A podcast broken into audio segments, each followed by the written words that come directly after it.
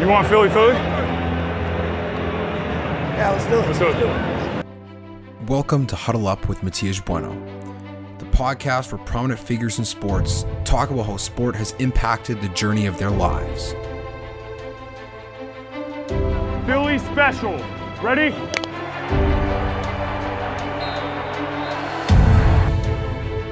Audio. Welcome, everybody, to Huddle Up with Matias Bueno, episode 22. Today's guest has been featured on TED Talks. He's an international public speaker, a former longtime BC Lions, and a best selling author, Angus Reid. Angus, I am super happy and fortunate and appreciate the time that you have today to come join the show. Uh, it's an honor, Matias. Thank you for reaching out to me. It was uh, quite a few years ago, I think, when we when we last when we last chatted, and uh, I'm glad you were able to circle back. What a great world we live in with social media and the ability to reconnect with old friends. Absolutely, and it, and yes, it was. So five years ago at, at Vancouver Island Raiders spring camp there in May, and part of the inspiration for this episode today is is the inquisitiveness about life after football and what what really goes on in terms of how we reflect upon our career. And so we're going to get right into things with your book. So your book, thank you, Coach, for everyone out there. You should definitely go check it out. It's on Amazon. It's an Amazon bestseller. It's phenomenal. And you talk about the relationship with your O-line coach of the BC Lions and how that lifelong impact can exist very, very strongly from from the connection that you have with a coach in football. So take us a bit through what the first few years were like when you were with the BC Lions. Yeah, and and I think that's a it's such a great thing to shower praise to all the wonderful coaches out there at every at every level of sport that give their time, energy, and love to their players. I, I think the, the one of the most uh, most powerful things someone can do is become a coach. Uh, you, you know, you're utilizing an outlet, and in this case, it's football or sports or whatever it may be, to help someone maximize who they are. And I mean, there's nothing more noble and worthy than being someone that just wants to see someone else do great. And I've been very fortunate that I've had great coaches. And you speak about my early days in the Lions, and it's funny, or my days with with, with the pro pro football. It's it's funny. I really struggled early in my career. I you know I was a number one draft pick, which was wonderful. The Toronto Argonauts took me fourth overall, which was you know something that uh, in the moment it was a really proud thing for me to be a, number one pick and i may be i might be the only number one pick in sports history possibly to get cut in training camp i didn't make the team and a lot of people don't know that about my life is you know you you come a fourth pick overall in the entire draft and that's you know all this high praise and you're this going to be this star i didn't make the team i got cut by by the Argos coming out of training camp. And I, I, don't again, I don't know if anyone else can say that ever in any sport. Their number one pick, they didn't make the team. And so I really went, you know, from here to here emotionally and psychologically and really questioning, am I good enough to to play at this level? You know, it was, you know, and that was a big, big swing of events. And I was lucky that the Montreal Alouettes picked me up and put me on their practice roster. And that first year, I did a lot of growing up uh, emotionally and, and, and learning the sport of football at that highest level. It was a big jump from college to pro, and I needed a lot of time. I wasn't ready to be at that level, so I'm um, I'm forever thankful for the Montreal Alouettes organization for you know having me on their practice roster and giving me that time to kind of grow up and, and learn this game. Uh, without the pressures of having to play and perform, and, and and then I got bumped to or got moved back home to the BC Lions the end of my first year, and I sat on their practice roster to finish that year. So I don't think a lot of people know that that has seen the bulk of my career that it started uh, you know very shaky in terms of thinking I was ever going to be a player. I was on three three clubs in my first year and I never played it down. I was on three clubs I never dressed for a game. I, I, never was on the roster and I and I bounced through three organizations. So when you look at confidence, it, was pretty low. My, my second year with the Lions, I, I just made the team. I, end up long snapping for them as kind of the, uh, the, the the backup backup offensive lineman. I got to play a little bit here and there. There was an injury in one game and a little bit of cleanup time, but it was still, you know, I didn't know if I was going to make it. I really didn't. And you know, that plays a lot with your your confidence levels, and and that trickles into how you act every moment of, of your life with with your emotions. You know, this is your career. This is your uh, childhood dream, and you're and you're there but you're not there yet. You're you're, you're there. And you're, you're trying to make sure you stick, and you know every moment you're thinking it's going to be over, and I'm not going to make it, and it's a hard hard way to live. And then my third year with the Lions was when uh, Wally Buono came in, and he brought his whole new coaching staff, and that's when I first met Coach Dan Dorazio, who became my coach every moment of my life for the rest of my entire career and and and that's who I wrote the book about and he's the one that really really changed my my entire life. And you know he didn't he's the first to admit he didn't do the work but he's the one that guided me through the work. He's the one that showed me what what was needed to do. But more so than that he was the one that gave me the confidence that I could. You know he he he gave me the belief in myself that I was struggling to to accept you know from where i'd come from and the road i'd been through I, I, just didn't know if i was good enough. And every moment that he would challenge me with work that i would answer with effort and and, and, and improvement he would remind me that that i belong here that i'm good enough and i'm, I'm going to be that that player. And that just fueled you to do more and more. And i, I think we do we, we underestimate uh, sorry we overestimate uh, X's and O's and, and the ability to teach technique and, and, and schemes. And, you know, my big thing is we, you know, you mentioned I spoke at the uh, at the Winnipeg Coaching Conference last year, and I my big thing is I think there is is so much out there right now in terms of strategy, X's and O's, plays, techniques, and and you know we we go and learn from all these coaches how to teach this, but I I think there's a, a not enough out there on teaching how to connect with players and how to how to get the most out of them from an emotional connection standpoint, how to really learn who you're with and how do you maximize their ability to become the best people they can be through becoming a better player? And and that's why I wrote the book book because looking back on my career uh, you know coach Dan taught me taught me how to play football. Like he you know he he's the best there is in terms of technique and and and, and how to how to mechanically get it done. But you know that doesn't mean anything if he doesn't get you to believe in yourself and get you to understand that you can and and and become get to a point really where I don't want to say I was doing it for him, but with him by my side, all I knew all I had to do was apply energy. Because he was going to make sure the you know we were doing it right, and his constant reminders that that I'm I'm doing things the right way and I and I'm I'm I should be here and I'm his guy and I and we can speak on it as we go on the little things he did all the time, but it's all the other things uh, uh on top of understanding your fundamentals that that really make the difference in terms of uh, connecting beyond uh, what what a good term I hear a lot is connecting beyond a, a, a, transactional coach where here's what you need to do. If you do it well enough you stay on. If you don't you don't. And a transformational coach where i'm going to change you as a pro i'm going to do everything i can to to change you as a person to become the best you can possibly be as a player and as a human being. And, and the coaches that do that are the ones that uh, we you know if we've had if we've been lucky enough to have them you, they're not coaches, they're mentors, they're friends, they're people you hold dear for the rest of your life. Wiser words really couldn't be spoken, and I'm honestly blown away because all those things that you're mentioning have been, you know, talked about in sports psychology. We studied it when I was in university, and and even with all the football teams that I've been a part of, and the way in which you look at who really is transformational and who is transactional, it honestly makes a difference between winning and losing, straight up, because uh, I remember when I was in high school, the O line coach, I only played one year in grade 12, but let me tell you this like all the coaching staff was amazing. They all really cared about the players on the team. And the O line coach, I remember one time, one of the one of our, I think our guards, he wasn't at practice for some reason, or he was he was playing center.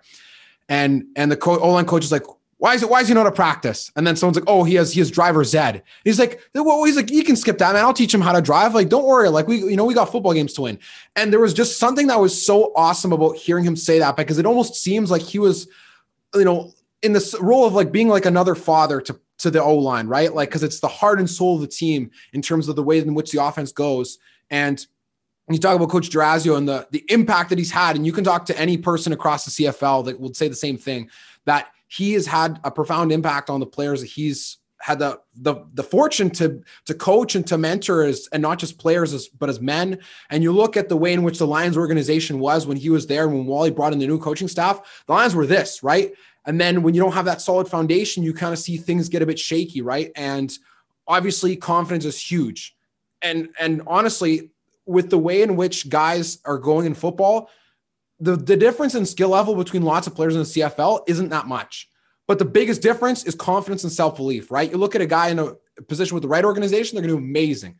You look at a guy in the wrong position, they're not going to do well. And I, I want to expand more on this concept you brought up in, in the beginning, the the initial confidence, because I know the Bombers uh, at uh, Faith, I, I can't remember how to say his last name, Ekakitie, I, I forgive me if I'm butchering it, but he was the first overall, not just first round, but first overall pick in the entire draft in 2018 and then got cut the year after and then went to Montreal. And I'm not sure if he's on a roster since, but like you look at a position like that, how it's it's like that U2 song. You're stuck in a moment you can't you can't get out of. Like, how do you truly wrap your head around this this falling down feeling when you when your confidence is slipping you're trying to get it back? Like, what were the things you tried to do to help yourself before there was someone there to help you? Uh, I was really lucky, and and you know there are there are some rare people in the world, very rare, that can internally uh, catch themselves. And, and, there are some people that are just they're rare individuals that don't need external support, and, and they just they respond and they just go back at it. But most of us, mere mortals, we do need support because once the emotional uh, rock hits you and you start spiraling, it's very difficult to gain clarity and just say no let's move forward. You know you need you need some validation from somebody else to realize hey no you can let's just refocus. And most of us do it. And i was you know and i i talk about coach dan all the time but you know i i have to make sure everybody out there realizes that i come from a really good family. And so i, I have to have to put that out there that i have i you know have two parents and i that have been with me my whole life. I'm from a, a tight knit family of four older brothers and a younger sister. So I, I don't have that added difficulty of kind of being alone or, or, being in a place where I didn't have other people there for me. And I'll never forget uh, when I first got released from the Argos, I called home and I talked to my parents and, and my dad kind of said, well, you know, I kind of said like, I, I got cut. I don't, I don't know if I can do this. Like, I don't know if I'm good enough. And, and he goes, well, what do you say? That's what they said. What, what do you say? And don't, don't worry about what, what you've been told what do you say? And I remember I said, no, I, I, I can play. And he goes, okay. Then all that matters is what can you do right now? What, what can you do right now that's going to help that? And, and, and it's interesting because, you know, you have to think about that. And all of a sudden it's not, well, spend two hours yelling and screaming or go out and go, get drunk and do dumb things because you feel sorry for yourself. What can you do right now? And that's when I went and got a good workout in. I could do that. It was positive. And then we got on the phone and started calling teams and saying, trying to get on someone's roster. And it was, you know, it was about that redirection of energy in terms of going, you know, sitting there stewing and mulling and, and, and questioning, what can you do right now to move you forward? And put your energy there. And, and sometimes you need someone else to just slap you there and say, I get it. Do you think you still can? Yeah. Okay. What do what can you do right now then to keep doing that? And I started calling teams, and it was positive. And you know, energy's got to go somewhere. And sometimes you need someone to just kind of redirect it because it's gonna everything gains momentum right? One thing, this is a, a phrase that I, I say to myself all the time one thing always leads to another. And so if, if you let negative thoughts spiral happen without intervention from yourself or externally, one thing always leads to another. And then you're doing crazy things and you're trying to justify it because, well, I'm, you know, look at the what I'm dealing with. And it took someone else and uh, to, to remind you, you say you still can? Okay, what can you do right now to help? And that's that intervention to shift the energy from spiraling this way to redirecting it and then you build that momentum again going the other way and you realize i can do things i'm not waiting for someone else to say you can do you can or you can't what are you going to do right now that can move you forward anything and it was picking up the phone and calling teams and trying to get on someone's roster you know it was it was it was a it was positive work and that was really powerful for me to keep keep shifting to okay this happened but what are you going to do about it? And don't let that become the momentum that just keeps compounding. And, and I, I know I lucky. I had my parents that kind of said, "We believe in you. You to believe yourself. What can you do? Okay, get busy doing it. Let's stop wasting time. Uh, you know, feeling sorry for yourself because they know too the dangers of negative momentum. And so, you know, again, fortunate to have a family. I hope we all have friends, but you know, ideally with young players, you need, you need a coach, and you need a coach that actually cares about you. So even even and you're in a situation where someone's letting you go, they don't need to let you go as a person. There's a big difference, right? And, you know, good organizations should care about every single person they bring to camp. They should care about every single person that they bring into their club or their system to give an opportunity to. Now, you might not make the team, but it doesn't mean they shouldn't be caring about you because they they they've extended an opportunity to potentially be a part of their family and that that to me is a responsibility that they should care about you and most do i'm not saying that and some people go further than others but you know i've, I've had coaches that uh, have gone both ways but you know I, I, I it took my family to redirect things. And then when I was with the, the Alouettes, I, I have no bad words to say about that organization. I knew my role there. They said, listen, yeah, you're not ready to play yet. Okay. But, you know, we want you the practice roster. You just work to get better. Okay. I can do that.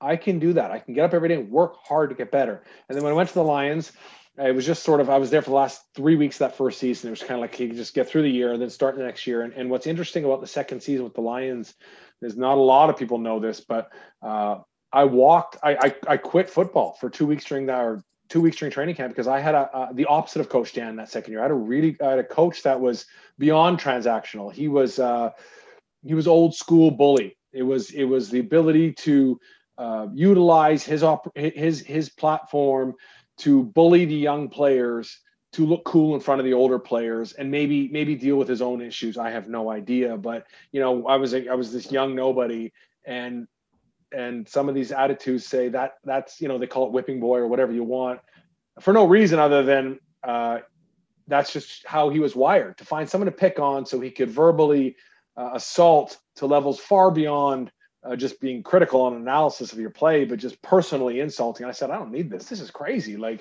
if I'm not good enough, I'm not good enough. I don't need to come and, and feel worse about myself as a human being every day and be insulted personally. So I, I walked away. And the Lions, to their credit, brought me back and they smoothed things out. And he was removed from the organization shortly after. But, you know, my second year was kind of rocky. And then again, when Coach Dan came, uh, I had my family, my parents to support me as a person. But then Coach Dan really, really gave me the confidence finally as a player that you know, his big thing to me was he knew, look, I'm barely six foot one, barely. And anyone, and I'm not really. And anyone that follows football at any level realizes that's really short to be an offensive lineman. And I would argue I was probably the shortest in the league uh, every day of my whole career, uh, give or take. There was the odd player in there, but I, you know, I'm not what they wanted. I have really, really short arms, really short hands. I explain in the book. I'm not I'm not the one they want in terms of measurables. I'm I'm, I'm way less than they want. So I, will never forget Coach Dan. He he wasn't interested in complaining about what I didn't have.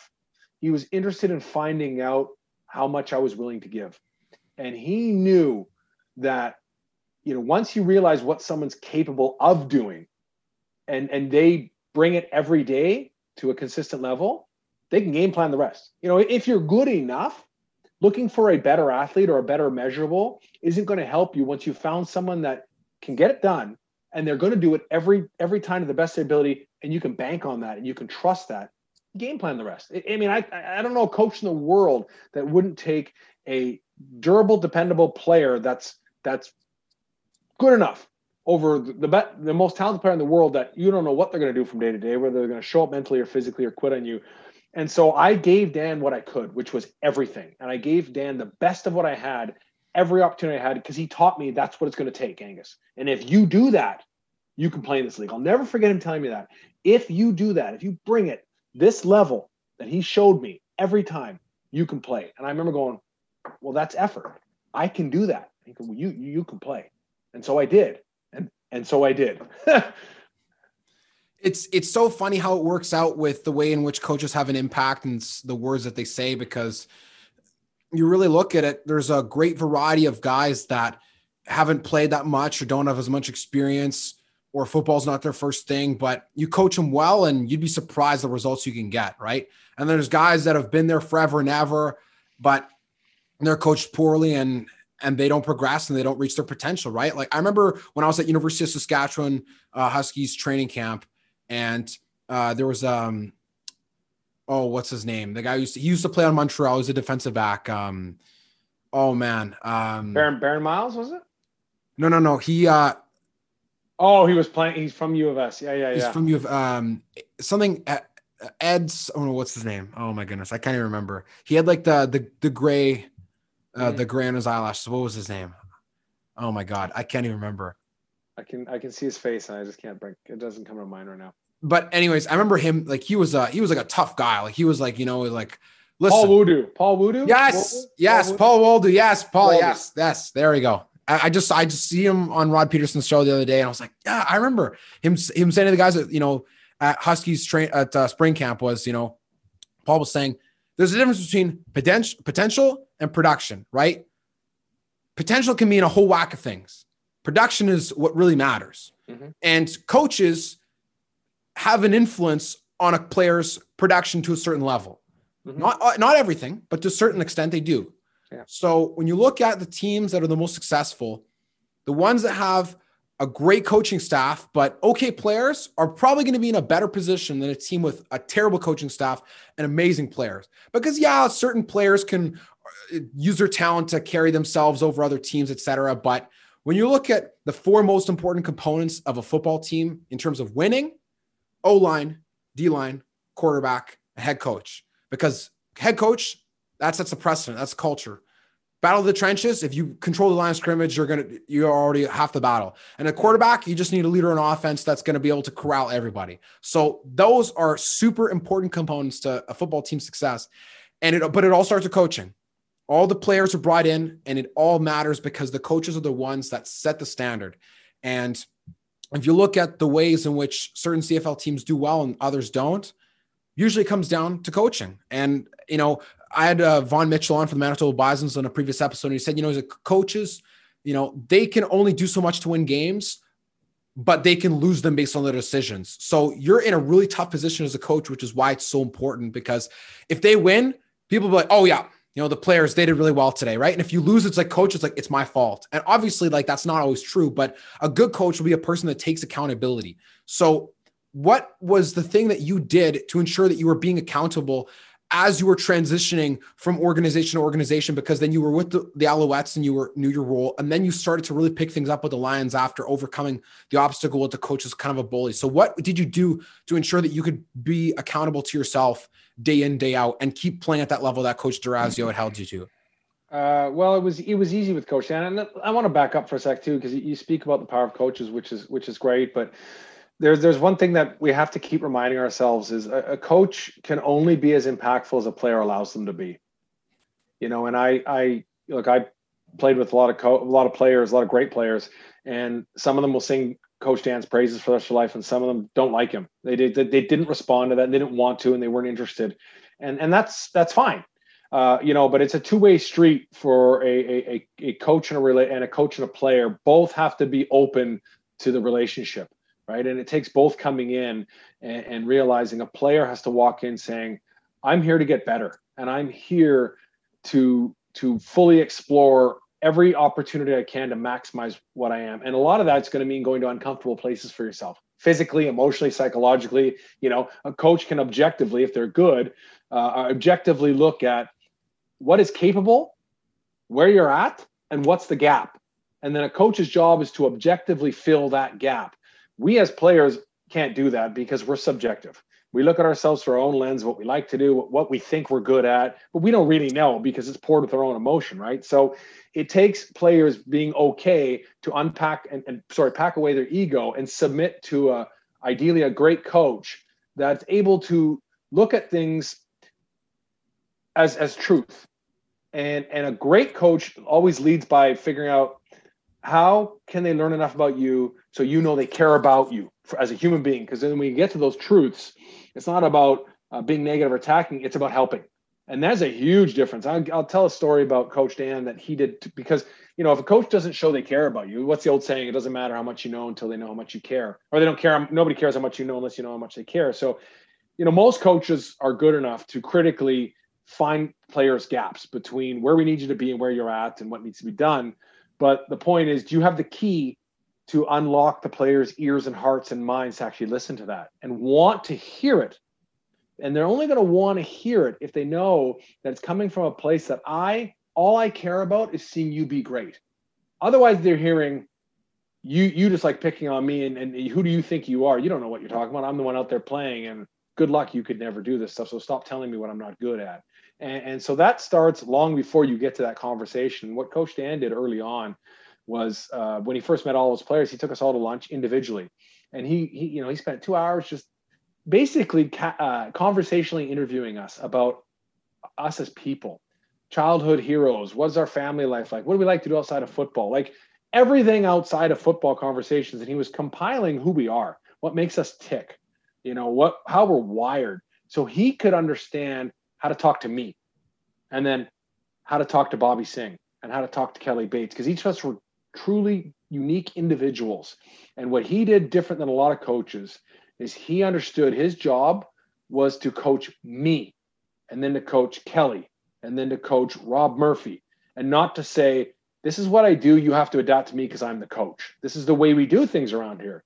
He knew his job was to figure out who we all were and speak to us in the way that he's learned that's going to matter to us. And then we're like, wow, this person gets me. And then you like them and then you want to listen to them and they're talking to me. And then when you start getting to the point where we're trying to help and improve you, I'm already, I'm already like this guy. Like I, I, it's coming from a good place. And I don't think a lot of coaches take that front end work because it's hard.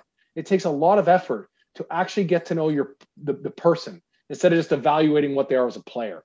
And if you keep it as that surface level, we come back to the word transactional. It's always about what you need to do better. And then uh, now you're just critiquing me and it pisses me off. But when it's like, this is how we're going to, this is how uh, you're going to become the best ever. And I, I, and I want, and that's what I want to see for you. It's like, this person cares about making me better. And I, and if a player doesn't want to get better, then there's another problem. But it, it comes to the original statement of coaches, how valuable they are. But you need both. You need players that walk in saying, I'm here to see how good I can be.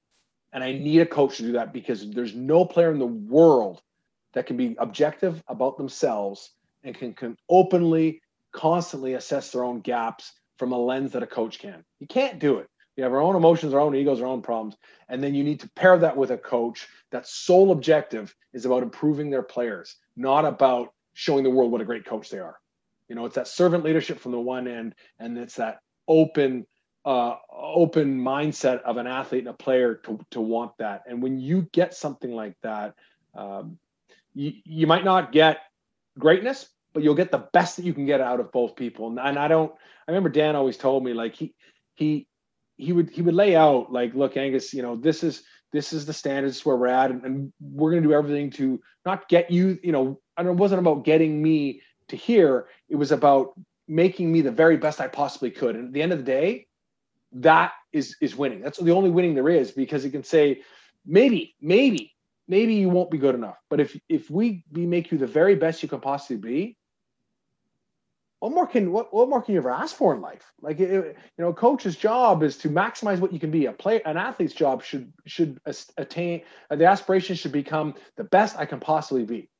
And and you you do those things, that's winning. And and the best thing is what I wrote in the book is when you learn what it takes to do that, that's transferable after football. When you understand what it takes to maximize who you are, it doesn't matter if it's football, if it's business, if it's marriage. It's the same process of realizing, um, you know, this is what can be done. This is where I'm at this is what needs to be done to get there. And we're going to we're going to chip away every day at doing that. And we're going to reflect ideally with a coach or with someone else that can help gauge am i doing what i think i'm doing?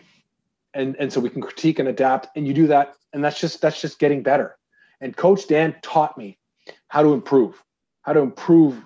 And, and we did it through football but i've walked away going it's, it's how you improve in life. And any coach that that doesn't teach you anything that transfers beyond the sport has wasted a, a massive opportunity to educate you in life. I mean, it, it's really sad if you look back on coaches and the only memories you have is they taught me how to reach block a three technique or, or you know, they taught me how to, how to have a better swim move. And that guy was great at teaching that. And I got more sacks out of that because that doesn't transfer.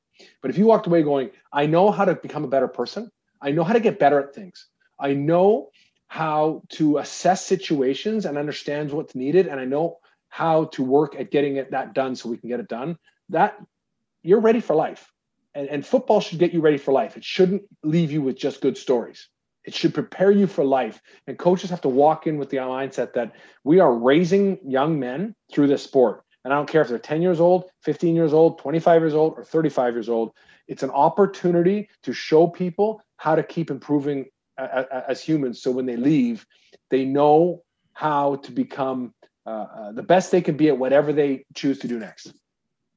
100%. And all those things that you said really, really dive into the nitty gritty of what happens and what goes on within a person's mind about them dealing with, you know, maybe the reality, the, the stout reality that they're not as good as they thought they were, how to put away their ego. Because, like you said, you know, it's impossible for a person to objectively assess themselves without there being any sort of interference with their ego or anything. I remember impossible. it's you can't you can't do it. Like, and I remember uh, I was very fortunate to work with uh, the great Don Sweet in kicking because that's you know after I left Vancouver Island, I was at the University of Calgary, and that's where he had been brought in for a few training camps. He's and, great. He's yeah. great. And Just he is an guy. exact he's he's the uh, the one of the model people I think of when in terms of kicking like transformational coaches, right? Like for training, it's not just you know I'm going to sit here and press the stopwatch and try to boost your cloud on YouTube. It's like okay, like hey, just how's it going? And you know just just talking to the person, forget about football for a while, right? Like let's just be people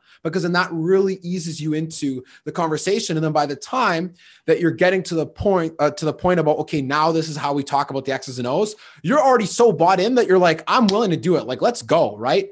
And like you said, it is two a street. Not everyone will always be open to that. And obviously, that's on players, right? They need to be accountable. But he would always talk about, you know, he would always talk about these different little lessons and things and kicking. And he, told he would tell stories about the kickers that he worked with in the Lions, right? Like Paul McCallum. And he, you know, or when Swayze Waters was brought into camp and he, because he came in for many, many years. And and he said that, you know, for example, when he showed up and let's say a guy who's used to playing in the US, like Ty Long, like now he's in the Chargers, right? And he was like, okay, he's like, I'm just gonna, you know, just go kick. Like, that's fine. I'm not gonna tell you you're doing this wrong, this, this, that, and the other. And he would just, you know, you come to me and say, what do you think you need to work on? Or like, okay, now we'll work together. And he said that when he first started working with Paul McCallum, that Paul he's like, well, I have this kind of left hook that I don't really like. You know, I'm, I'm, I'm always trying to aim a little bit more to the right, and I, I don't want it to to play a factor in games. Okay, well, let's let's figure out how to do that. So it would be taking those small little steps to really get to know a person and then start to build upon would call it building blocks right like you're not just okay because you're right if you just sit there and oh critique this that and the other like you're like who the hell are you man especially when you're a pro you have to be super selfish that's one thing that i've heard from um my high school former uh alum or i guess an alumnus of, of my high school here in winnipeg who played in the cfl donovan alexander gave us a talk at a, an alumni retreat event uh, at our school and said, you know, one of the unfortunate things that I realized about being a professional football player is that you have to be selfish to a certain level. You have to have a chip on your shoulder. You're only only you care about yourself because no one else is going to guarantee do that for you. So that's a thing that kind of is a difficult balancing act because when you get someone like a coach Dorazio who gets to really like be selfless in giving attention to you and you get to do the same thing. That mutual exchange is more powerful than anything in the sport and beyond the sport in life. But when you're in that transactional period you know you can't you can't really change somebody right? But you also have to make sure that you're doing what you can about that situation. So then you're like okay well how can i do whatever i can to get ahead and make sure that no one else can catch me? Which sucks but i mean it's a reality of being a professional athlete. So how did you handle the balance between you know seeing guys who are in positions that they did what they had to do just to get by versus people that were trying to they yearned for that connection like you had with coach dan. How how have you handled like maybe stories that people have told you about that or how to live in that situation? Because obviously you know how you had the very great blessing of being with him but in the in the previous you know with the previous organizations you didn't. So what is that situation like in your eyes it's tough and i i think you know when it comes right down to it, you you can't you can't change people, and so you have to look at you know you're right. Football is an interesting sport at the highest level because people talk about it being being football being the ultimate team sport and when you when you start throwing those type of phrases around you're talking about selflessness when you're talking true teamwork right everybody is here to help everybody else out but you're right at the pro level everyone's a mercenary because particularly in the CFL, you don't have long-term guaranteed contracts. So everybody's really working week to week. And when you work week to week, the, the pressure is to make sure you you get paid next week. And the pressure is on you to do what you got to do to survive. And so it's a really interesting uh, it's a really interesting situation when you're looking at a sport that relies on you to bring everything you can to help everyone around you but underneath it you're really making sure you take care of yourself and i played a you know, I saw guys that couldn't balance that, and they didn't last. And then, and, and again, we talk at the beginning. Eh, talent level's thin enough that talent's very easy to find. Talent, and then I, I, I speak to corporations all over the world. We all know this. Talent in any realm is not hard to find. There's only a, a handful of people in the whole world that are just flat out more talented than anyone else to every to a level that you can let them get away with any type of attitude they want to get away. And I'm talking anywhere in the world. Like there's a couple people that are so much better than everyone that they can do whatever they want and get away with it. The rest of us, even at the highest level, are all enough the same that we can be replaced and life will go on and the machine will keep on churning, right? And and especially in the sports where you have salary caps. And so everyone's kind of uh, compressed for the same variables. So you're pretty much getting the same talent, give or take. And so you know you can't change people so people have to come to the realization that to succeed you have to balance that too and, and one of them is that sort of personal motivation but the professionalism about being a team player and i and i saw guys i said that, that couldn't balance it but you know I, I came to realization very early on that the easiest way to be selfish was to be the best teammate possible because the better teammate i could be you know, I, but I played center. So I played a situation where I'm controlling a lot out there. I'm verbalizing everything to the troops around me. So there's a lot of heat on me and a lot of responsibility on me to make sure everyone else is in the right spot and is prepared.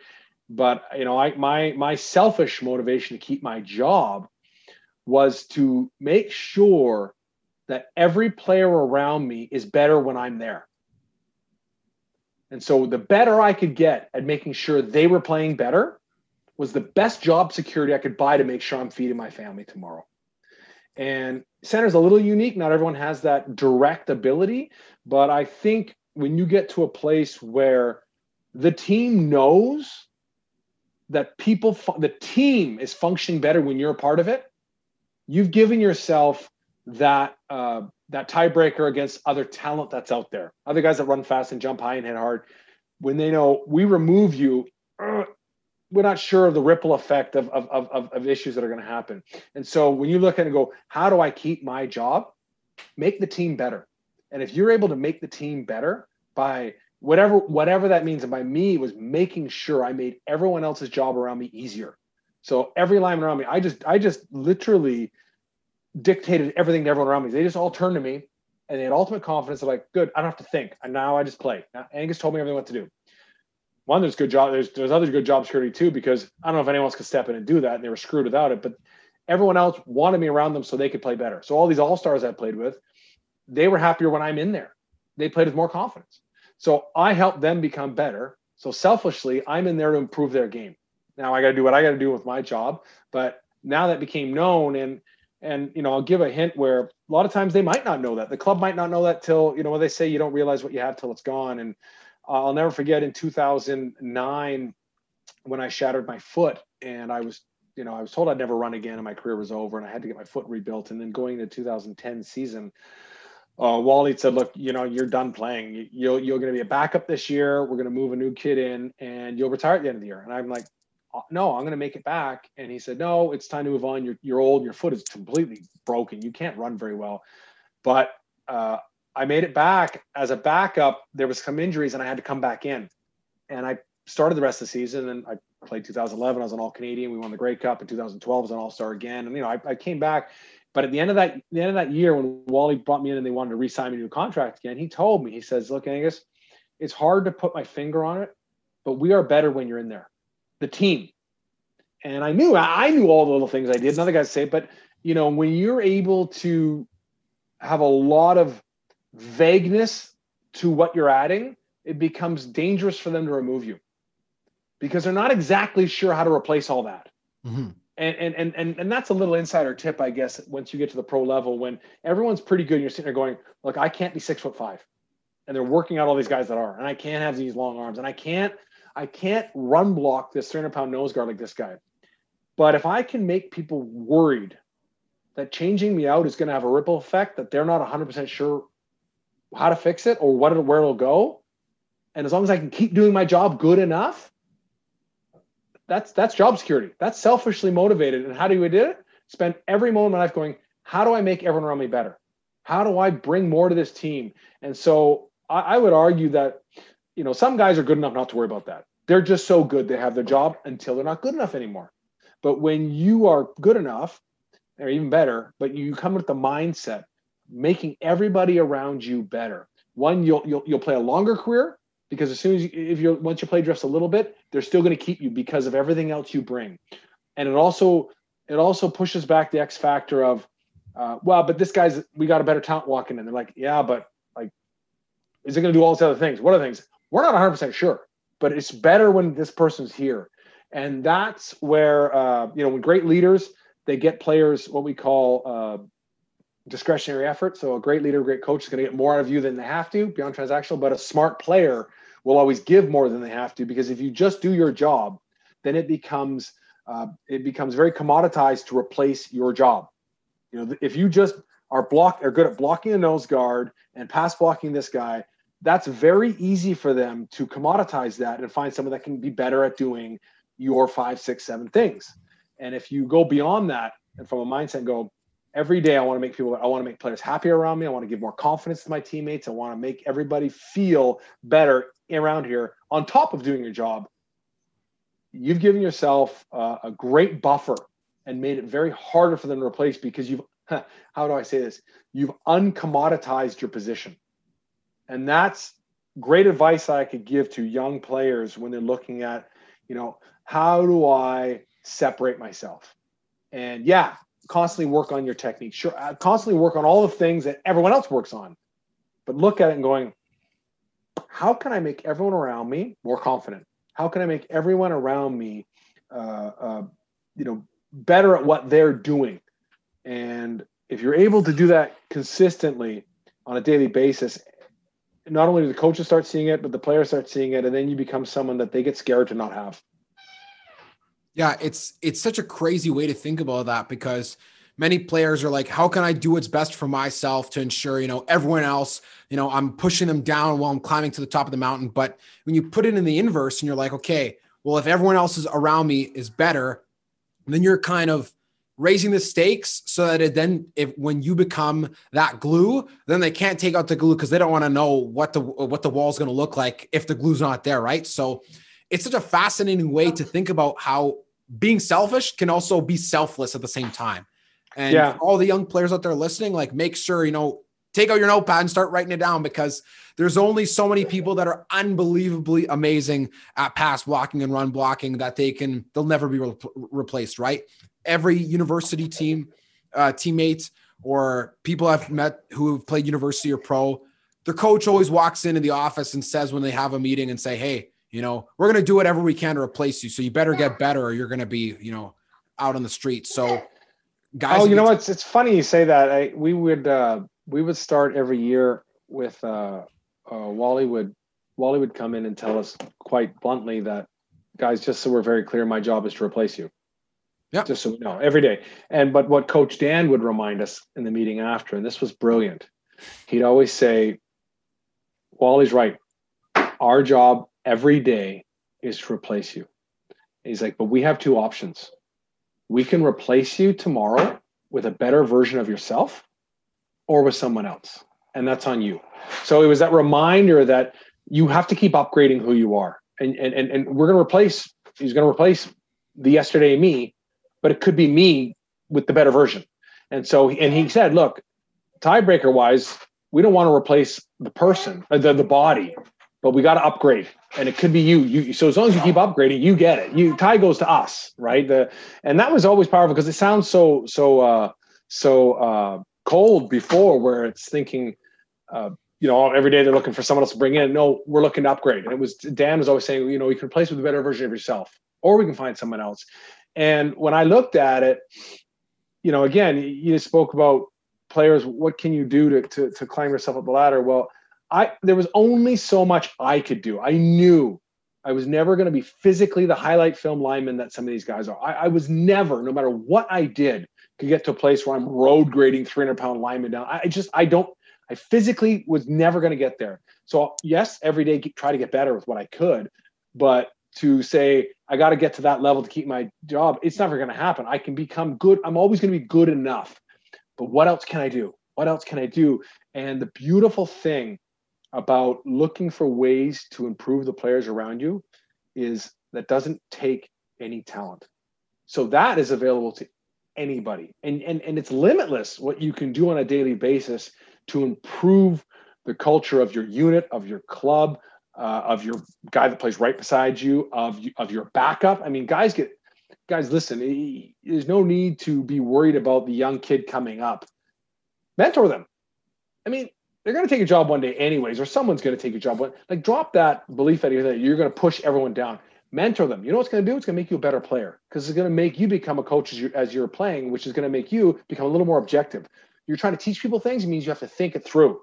A lot of us, a lot of great athletes never really think through everything they do. They just keep doing it. And now you're like, oh, we're going to help you. And they're going to say, well, why do you do it that way? Now you, now you unpack it, you think it through, and it's going to improve your mind to think things through. I remember when I started doing my last couple years, it made me think through why am I doing it like that? And then you then you'd learn a lot about things by coaching it, and you become a help. And it's it's it's a uh, there's not nothing greater than than than helping the people below you instead of trying to push them away and be like you know secretly keeping your job forever. That's uh it's not a fun way to do it either. I've seen people do it and have careers that way. You know, to me, that's not. Uh, you haven't learned much and and, and you're not a, a valuable asset to anybody other than yourself and that's not really cool no, for sure. And it's really tough because a lot of people will look at it. That's the first way they look at it. It's like, okay, well, how can I be selfish in a way that's going to ensure that I box out everybody? All right. And then you get to the, you know, you, get to the end of the road and you realize, you know, that you were only valuable to yourself and that you didn't make anybody else better because of your, you being there. And, and here's then, the thing you want to do that? Play an individual sport. Yeah. You know, I and not that there's anything right or wrong with that, but if you don't care about anyone else by yourself, why are you playing a team sport? Yeah, play tennis well, or play you know, golf. Like go sprint. You know, go go wrestle. Like those those are those are those are wonderful activities that are about you, you only. Like I, I always laugh. I, uh, I always, you know, I I didn't have. I'm not wired to be an individual sport guy. Like I don't I don't think I have the guts to be out there all by myself and like when if I mean I wrestled in high school stuff, but at a high level, I was wired to be a team guy. I wanted to be a part of a group. I wanted to be a piece. I wanted to bring my little piece. And, and, and you know, but other people, it's like, you know, it's all about me. Well, then go to that world because there's a world out there and, and the spotlight's only on you. And it's the inverse where in a team sport, you have to walk in with the mindset that I am here to help a team win. When you look at an individual sport, it's I have a team around me to help me win. And it, it's not right or wrong it's just very different. So if that's how you're wired go to that road where you you you surround yourself with everyone that's there to help you achieve it. And that's it's all about you. And and and that's you know that's a that's a challenging environment to be in. I i i, I admire individual sport athletes like crazy because there's nowhere to hide there's no one to help you uh, but you can't you know you walk in a team sport like that you don't build relationships you don't build friends and and again you lose the tiebreaker.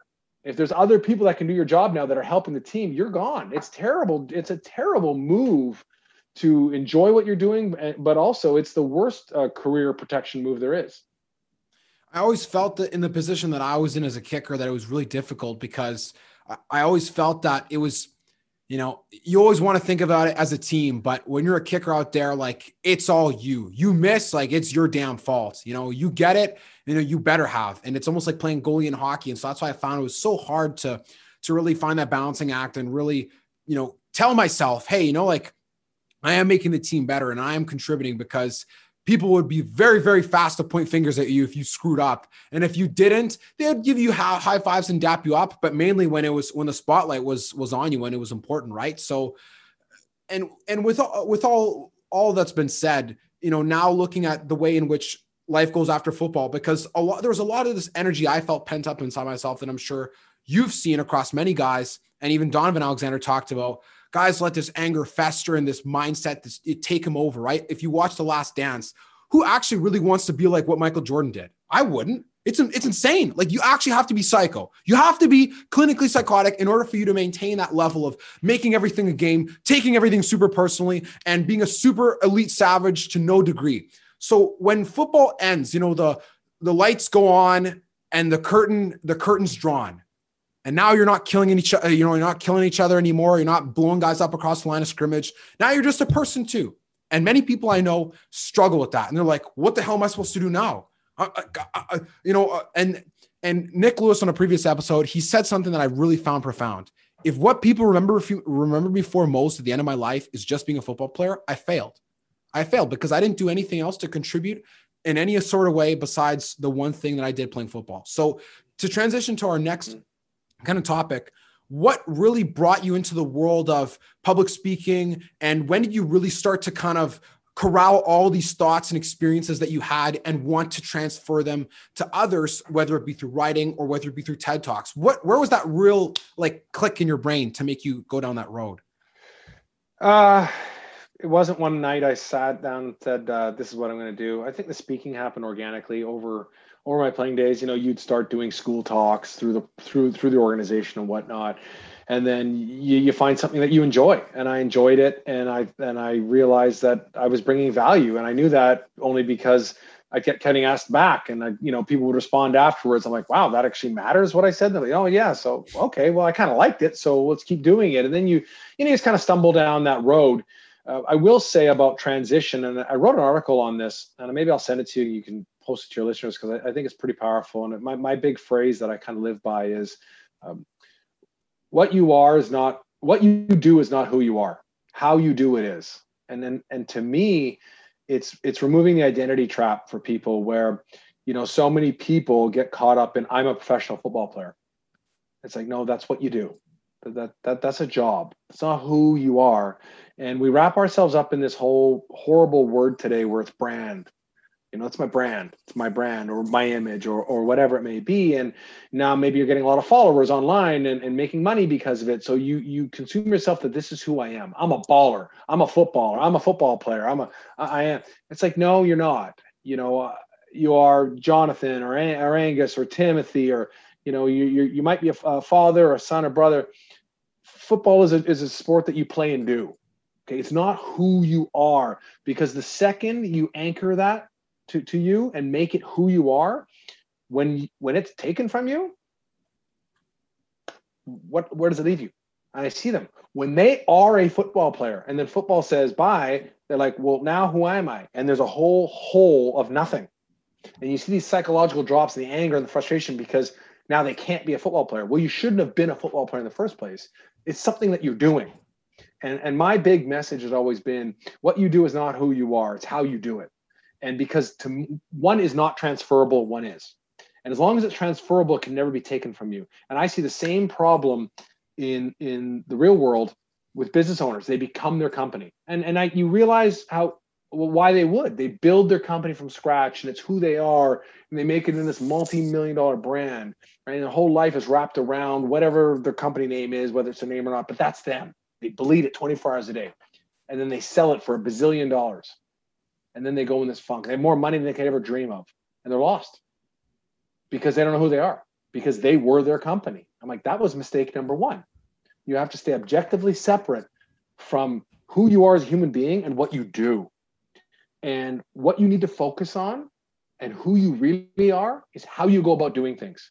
Because to me, when I looked at football and I saw, because I saw my older brothers, uh, make it for a couple games and then fail. And they went through depressions. And I remember look, looking, going, this is crazy. Why do you feel worse about yourself? It's just football. I was a kid then. I'm like, how can that shift your emotional state so much? It's just what you did. Now you're not doing. You're the same person to me. You're my older brother, but to them they're not the same person. Like you're the exact same person. You know, what's the what's? I don't get this. And and I saw it every day though. They'd get people would get lost in it. And, and this is how what's where their confidence comes from and their image and their whole personality. And then it's gone. Then there's nothing. So I learned pretty early on in football when I was playing, and I was lucky again. I have a family, so you know we win the Grey Cup in front of fifty thousand people and media and going crazy. Next day, I'm at my family dinner. I'm just their younger brother. They're just making fun of me, right? Like I'm the same person I was. So there's constant grounding, constant grounding, constant grounding. That proud of me, but like doesn't change you. You are who you are, and we're proud of what you did. But let's let's not get crazy now. And there was a constant reminder that they care about me and love me, and I have people that love me because of who I am yeah, they're happy to watch me play football. It's great. I want stuff, but that's not changing my value as a human being. And, and, and a lot of people don't have that reminder from whatever background they come from. So their value is in all the people that love them and care them and, and they're making money because of, of, of sport. And when it's gone, we, we know the stories, right? So my big message to young athletes is, is always the same is make sure you put your value and how you go about what you do. Because how you go about doing things when you finish playing football you just keep doing that into your next business or, or your marriage or whatever you want to do how you do it is who you are. And that's not dependent on getting cut or making a team. That's just getting up every day and being someone that's looking to make people better looking to bring your best looking to help the ones around you looking to celebrate victories and help people through losses whatever that is. And, and, and constantly being the person that's looking to make things better because you're around and maybe that's football today. We're trying to win the game. And tomorrow maybe it's um, helping out with a, your buddy's startup or you're part of it or maybe it's your relationship. And that's who you are. And, and if you can consistently bring that to everything that can never be taken from you. And the best thing is you never nothing gets lost as a memory. So when you finish playing football everything everything i learned was how i did it. And you just take it to the next thing and you get you keep getting better. And and so you know walk away from football is like okay time to do the next thing. Have great memories great not, but there's no void because i didn't leave me there. Me is here. That's i used football as an outlet to keep improving myself through ac- actions and activities and learning and growing. And coach dan was a big part of that like showing me how to get better. And today it was about blocking. Tomorrow it's about building a business. Doesn't matter. I mean it's i'm just me. And now it's time to do something different and I feel bad for the people that get caught in that trap. And, and you know, the longer you do it without seeing it, the deeper you get into that world of this is who I am. And this bubble grows. And then when it pops, it's it's it's it's some of some of it's pretty sad and scary because they got to rebuild themselves. And I'm sitting there going, you shouldn't change because you're doing something different today you should how you do it. And those are conscious actions. And that's why i feel bad too about for players that were super gifted as play as young players. And so coaches were lazy on never coaching them. And go as far as their talent goes because when that's done um, and they get cut they haven't learned what it takes to improve themselves. They just were, were able to get by until they could squeeze the athleticism out of them. And you and i both know when that's gone it doesn't transfer anyways. A 4 4 40 doesn't transfer to the real world. Bench pressing 500 pounds nobody cares and so you're really stuck. And i and i blame coaches that would let guys not learn how to learn because they were talented because you hurt them as people. And, and at a young age if you just let them do whatever they want because they're athletic and they go all the way to the top because of that then they have then then you have wasted their time because you haven't prepared them to handle anything beyond uh, you know, squeaking out whatever you've been gifted with to make a few bucks off until you can't. And that's sad. Is very sad. And honestly the I love I love the way that you phrase that quote, right? It's not about you know, what you do, it's about how you do it because it it makes it brings me back to this this concept that I learned as I was going through football and and you know seeing people post motivational things or stuff from you know on social media that's pretty positive. And you know, I played for I never played for any teams multiple years except for the Vancouver Island Raiders. So in my career, I was always switching teams and I was never planting roots with any organization, not even high school, not when I was in, in BC first time, second time, you know. So I had a really big variety of people that I was, uh, you know, I played with. And, you know, I wouldn't say that I was super memorable or that I was some, you know, legend to anybody that I played with, not even the one organization I spent two years with, because, you know, you're just a kicker. Who the hell are you? Right. And it really kept me grounded in being humble and really caring about who I was as a person. Because as time went on, I realized, you know, hey, there's going to be guys that are better than me. There's going to be guys that can hit from 50 plus easy. There's going to be guys that, you know, are going to make the team and I'm not. And eventually, when, you know, I was so focused and sucked on playing football. And then by the time that I was at, you know, at Bison Spring Camp and I had a, you know, an, an, an unfortunate ending to my career, as most people do, because it's never, usually never their choice. And I, I, I, um, I was trying for the Manitoba Bisons because at this point I had left junior and I couldn't play anymore because I was too old. And university was not a guarantee shoe in. So I tried to, I remember sitting there and I, I'd watched the movie Uncle Drew before, you know, this is in December after the season was over. And I was, and I was sitting there to myself saying, you know, there's this one quote that just stabbed me in the soul. So the main character is like, I loved, you know, I loved the game, but it never loved me back. And I was just so shocked and had like an existential crisis with sports because I was listening to it. I was like, that's so true. Like it doesn't love, it doesn't, you know, it doesn't love me, but it doesn't love anybody. And doesn't care about anybody. Right. And you're not even for Peyton Manning, you know, Peyton Manning still had neck surgery, still had all these things. He still ate shit in his last year, like, and did poorly. So it really, really, really doesn't love anybody. And that's such a powerful thing to understand is because, you know, for the guys that get to play pro football, it's like, well, then why me? Like, if it doesn't love me, then why do I get, get to keep playing? So that's when you have to really internally reflect. And the thing that I realized over that journey from that December till Bison Spring Camp when I got cut was being scared that if I didn't make it, that I was just going to feel lost. Like, what do I do now?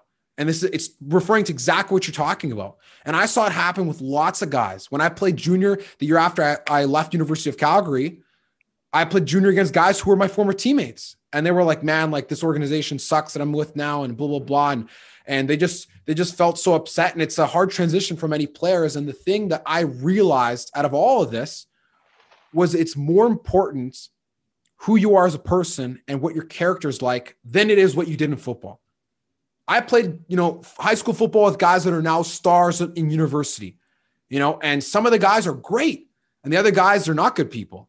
And let me tell you this from the experiences I've had with, you know, being around university teams and talking to certain coaches is that I've heard many coaches say, right, like this guy, I don't like who he is as a person, but I can't really, you know, my hands are tied in terms of winning because, you know, we have to win and put the best product on the field. So there there's certain guys, and obviously no no team is perfect that are gonna get away with playing, you know, and doing whatever they want because as long as they're X good, then they're just gonna be put in and they can be a bad person, they can be a bad teammate.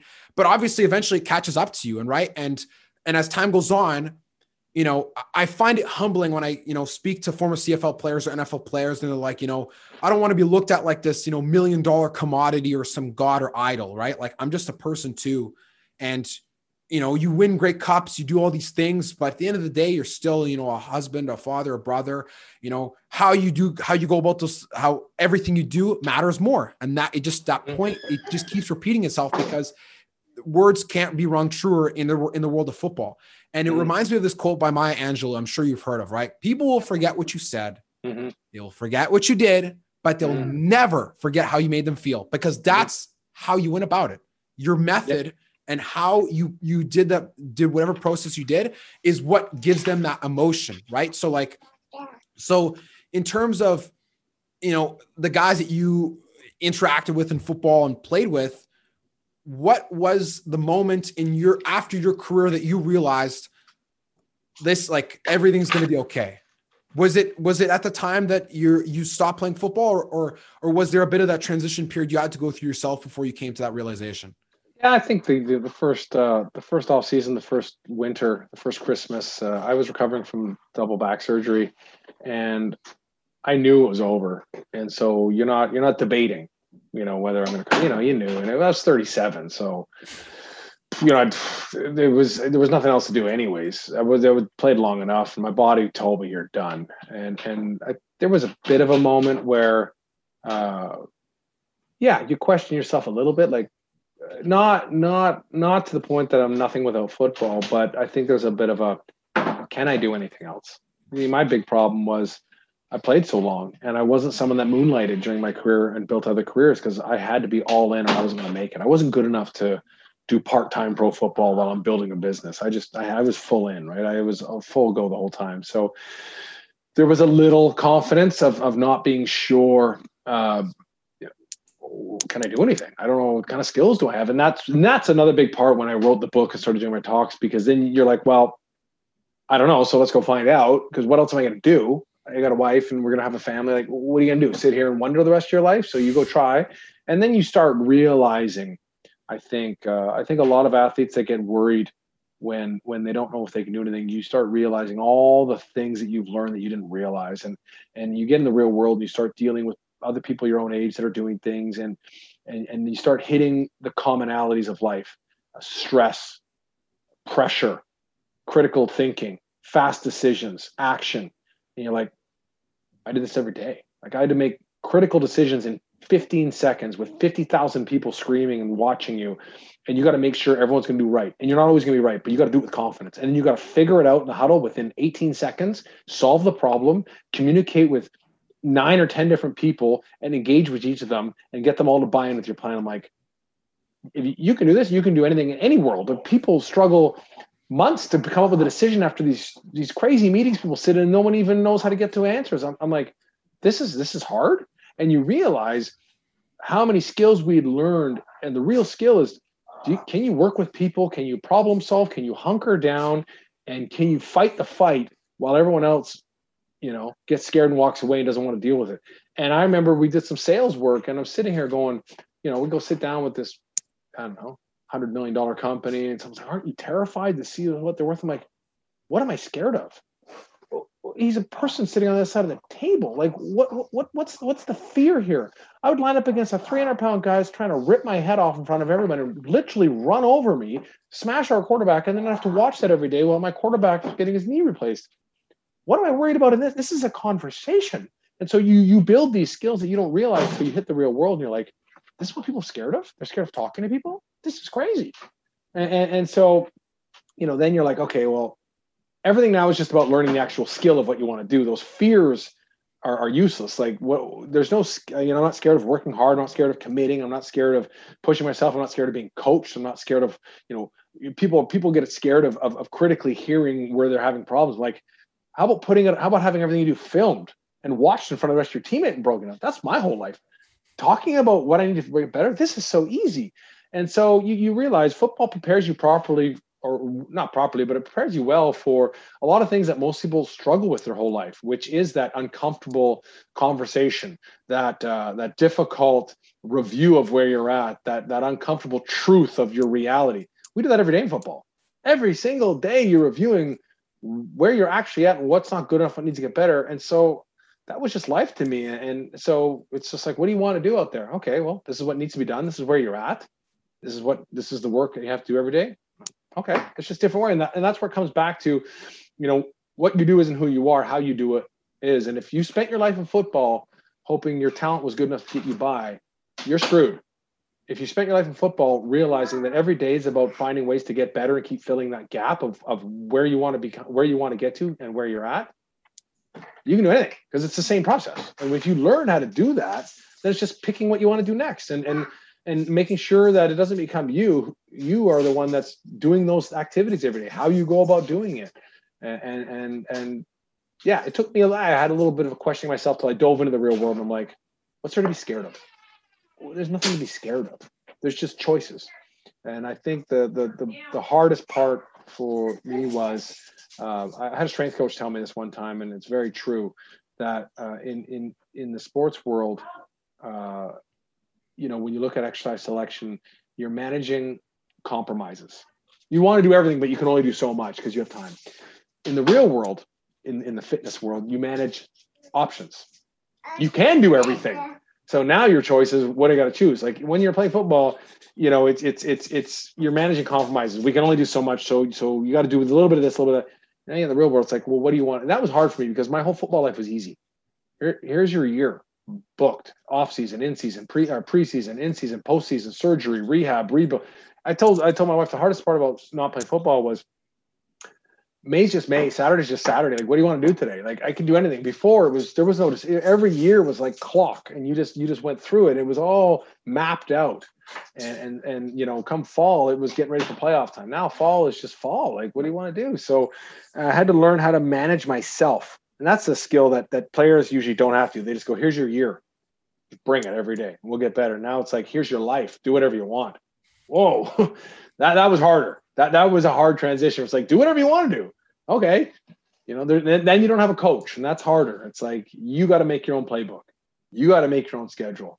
Uh, that was the hardest learning curve for me. Not not not re- not not coming to the conclusion that I can't do anything. It's okay, what do I want to do? And, and, and have some discipline in mapping it out because there's no coach making sure that I'm doing the work. Yeah. And that's such a, a great point you bring up is because um, one of my friends who, and I feel like this, this has to be a trend amongst offensive linemen because they, they're the wise dads of the team. It seems like is that he was ta- talking to me about, you know, what it felt like to be done playing football and that you know, as a lineman, you know, your your your knees busted and your shoulder, you need shoulder surgery and your elbows hurt and every like you're hurt all the time. Like you're never mm-hmm. there's really mean there always a, there's always the difference between being hurt and injured, but as a mm-hmm. lineman, like you're always hurt. Like you're yeah. never 100. percent It's no. it's impossible. Like something's banged up, and if it's not, like you're not doing your job right, or you're not, you're playing. Yeah, yeah. And um, and the one thing he talked about that I referenced in another episode was, you know, he's like playing football was almost like being on a hamster wheel. Like May is May. You know, April's you know, you know, April's mini camp, and then as a rookie, and then May is this, and then June is this, and then July we go crazy, and then September we're winding down. November's playoffs, December's this rehab. It's all on a schedule. It's so easy because you go work out, or when I was at Calgary, it'd be like, okay, this is the workout we're doing today. Oh, this is how you do it. Okay, I'm just gonna go do it now, rather than okay, you got a blank slate. You can do whatever you want. And people are like, well, isn't someone going to come tell me what to do? And then when you don't have someone there to tell you what to do, sometimes people kind of like shut down and they're like, Mhm. well, I'm usually having someone to tell me to do this and that and the other. And other people are like, I don't want to be told what to do. I'm going to go take a handle on what I want to do. And obviously, there's different people that happen within football. But before, I guess th- this will, this parlays into the final question I actually did want to ask before we wrap up today is what is the goal that you have for your life in terms of now that you've been done football for a while? And how do you try to relay that message or the the important thing from what your goal is into others? Okay, that's a that's a big question. It's it's quite simple, really. As I said, I am not overly uh, interested in making sure I get some form of tangible external goal done. Like I don't have, uh, you know, a business that I'm going to build or a certain book. My my goal is very simple now. Is I have two young boys. One just turned five, and one is two. And mine is to everyday model model what it means to become the best version of yourself and not that I have the answers, and but that becomes my every single day chores to make sure that uh, when they come of age, when they go out and face the world on their own, they're ready. They're ready to have the confidence and understanding of what it takes to go out there and and slay the dragons of everyday life and not and not not know what to do or not think they can do anything or or have false confidence. So they think they can do everything but they really have no idea what to do and they get blasted down. And you know it's it's to it's to prepare them to become great people and prepare them to have the confidence in themselves that they can go out and fight. I, I speak all the time on i think there's three fundamental things all humans need whether you're five years old or 50 years old. And and that is to know that you belong. You need to know you belong. And people need to know you belong or you're lost. And i don't mean belong like kid and the problem in today's sports is here everyone gets a medal because you showed up. That doesn't mean you belong.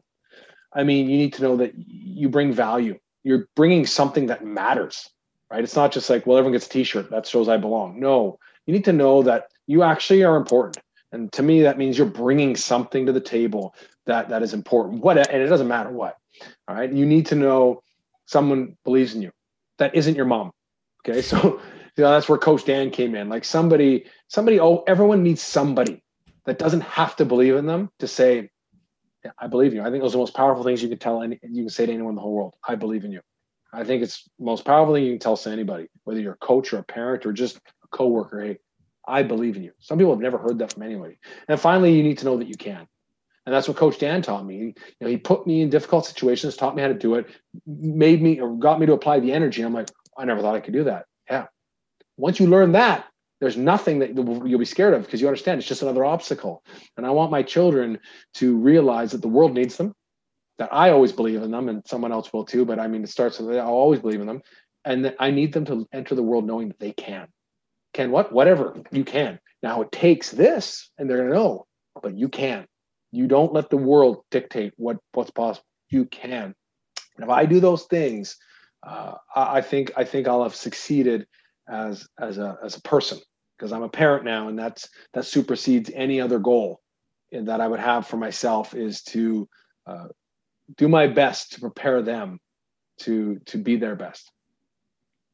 And I honestly don't know if I could have put it bet- any better way myself because that's such a like you mentioned, it's a transferable thing that can always exist across whatever goal you have right? It's not it's not about the destination it's about the journey like it's such a cliche thing that people say but that's basically another way to say you know how you're doing it.